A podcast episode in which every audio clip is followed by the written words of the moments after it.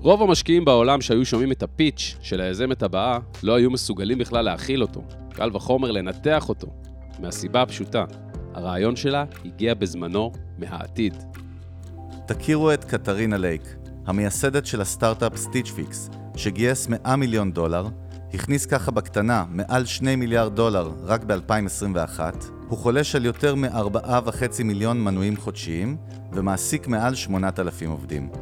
קטרינה יצרה קטגוריה חדשה בעולמות ה retail, ונחשבת לאחת הנשים הכי חשובות בתעשיית ה e-commerce. היא המילניאל הראשונה שהנפיקה סטארט-אפ והבינה את הכוח של פרסונליזציה הרבה לפני שזונה הפכה ל buzzword של כל מיזם שני בסיליקון וואלי. היא הצליחה לחבר שני יצורים שבטבע נוגדים אחד את השני בהמון מובנים, יועצות אופנה ומדעני דאטה. המודל העסקי של Stitch Fix מרתק ברמות.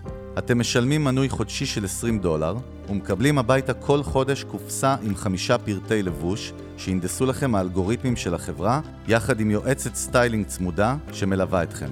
שימו לב, אתם לא בוחרים מה לקנות, בוחרים בשבילכם. על הדרך עוטפים אתכם במותג שהונדס ברמות הגבוהות ביותר, וגורם ללקוחות שלו להרגיש חלק ממשפחה מיוחדת.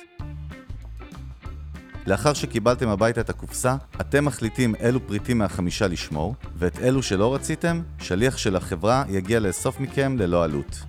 איזה מוזר זה? אף אחד לא מכריח את הלקוחות לרכוש את המוצרים שהגיעו לסלון ביתם. אבל מישהו כאן כנראה יודע בדיוק איך לגרום ללקוחות שלו כן לרכוש.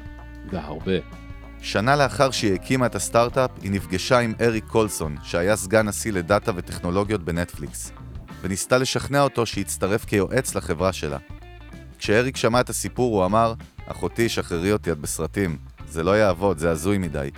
אבל היא לא שחררה ודחפה לו את החזון שלה לגרון.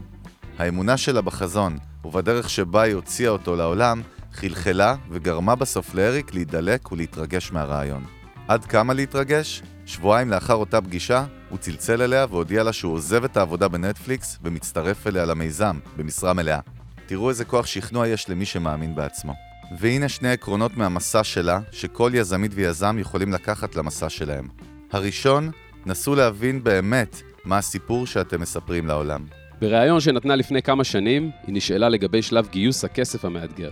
היא שיתפה שמה שאתם באמת מוכרים בשלב הזה הוא החזון, פלוס האמונה שאתם כיזמים תצליחו לבנות משהו גדול.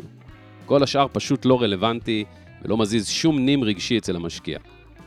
אגב, למכור את עצמכם זה אחד הדברים הכי קשים הדורשים הסלינג, תעוזה, עקביות ואמונה עצמית משוגעת. בייחוד שאתם באים לשולחן עם משהו שעדיין לא קיים בשוק. לא עשיתם את זה?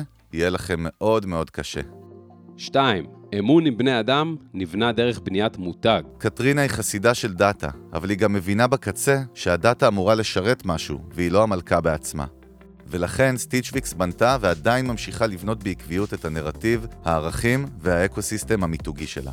ולפי קטרינה, היופי הוא שבסוף חוזרים לדאטה, כי בניית המותג והחיבור הרגשי הגבוה מגבירים משמעותית את מערכת היחסים ארוכת הטווח עם הלקוחות שלנו. או בעברית, מייצר צמיחה משוגעת בעקביות. אז מה היה לנו כאן?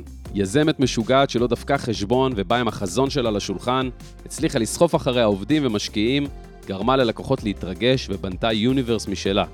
אגב, לא מזמן היא ירדה מכיסא המנכ"ל מבחירה, היא עדיין ממשיכה את המסע שלה. ובעיקר חלוצה שסללה דרך לרבות וטובות אחריה. אם אהבתם את הפרק הזה, שתפו אותו עם חברים, עקבו אחרינו בספוטיפיי ובאפל פודקאסט, שם גם תוכלו לדרג אותנו בחמישה כוכבים, ואפילו לכתוב לנו תגובה. אנחנו היינו אלון ברק וחגי גולדובסקי.